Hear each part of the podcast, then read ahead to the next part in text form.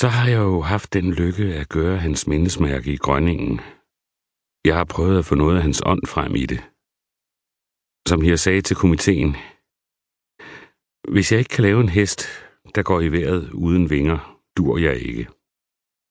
Det er den vingeløse Pegasus.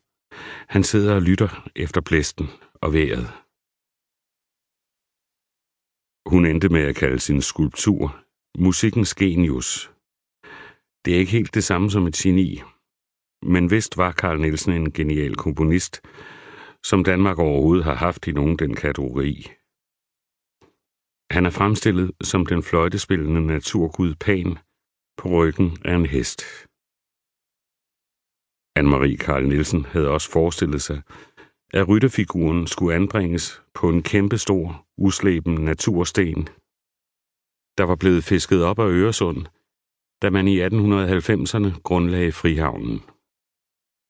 Men i den endelige udformning valgte hun altså den vingeløse hest og en glat tilhugget sten som fundament. På forsiden af soklen står de enkle ord. Rejst for Karl Nielsen. På bagsiden, den der vender ud mod kastellet, kan man læse hans livs to yderstationer. Fyn 1865, København 1931. Altså Fyn med E, men København uden det J, der ellers var almindeligt, da den unge Nielsen i slutningen af 1880'erne erobrede hovedstaden. Det er ingen overdrivelse at hævde, at han gjorde det ridende.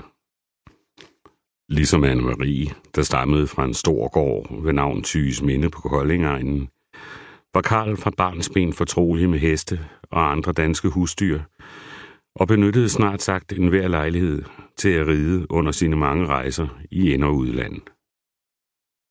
Der findes mange fotos. Nielsen elskede hele sit liv at blive fotograferet. Er den lille Nielsen på ryggen af eller ved siden af en stor hest. Altid med en selvfølgelig fortrolighed mellem dyr og menneske, fornemmer man. Hvad enten billedet stammer fra en herregård på Lolland, et sommerhus på Skagen eller den franske riviera. Om Nielsens lidenskab for at ride, kan en anden kvinde fortælle. Da han i 1880'erne gik på konservatoriet, havde han lært den unge Margrethe Rosenberg at kende. Hun studerede klaver og hørte sammen med sin bror, Wilhelm Rosenberg, til Karl Nielsens nærmeste venner på konservatoriet. De to Rosenbergere var, sammen med deres ti søskende, børn af enkemanden og historielektoren Karl Rosenberg. Han boede sammen med flokken af unge, som han for længst havde opgivet at opdrage på, ude på Pile Allé på Frederiksberg.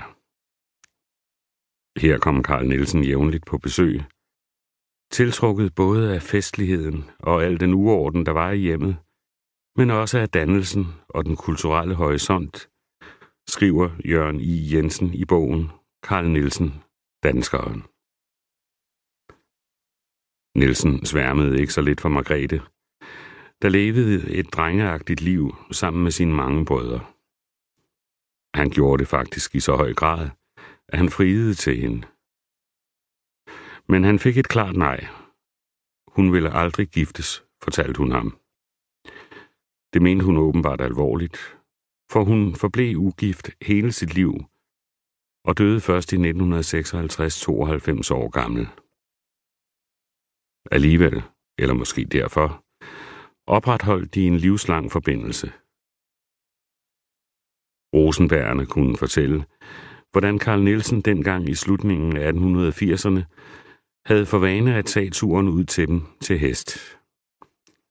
Han kom ridende ud af den nuværende Frederiksberg Allé, inden han drejede af til venstre ved den ottekantede Frederiksberg Kirke. Det var længe før bilismen gjorde sit indtog i København. Til gengæld var sporvognene så småt ved at præge bybilledet. Hestesporvognene. Den første københavnske linje gik fra Tivoli af Vesterbrogade ud til Frederiksberg Runddel. Karl Nielsen må have krydset dens rute adskillige gange.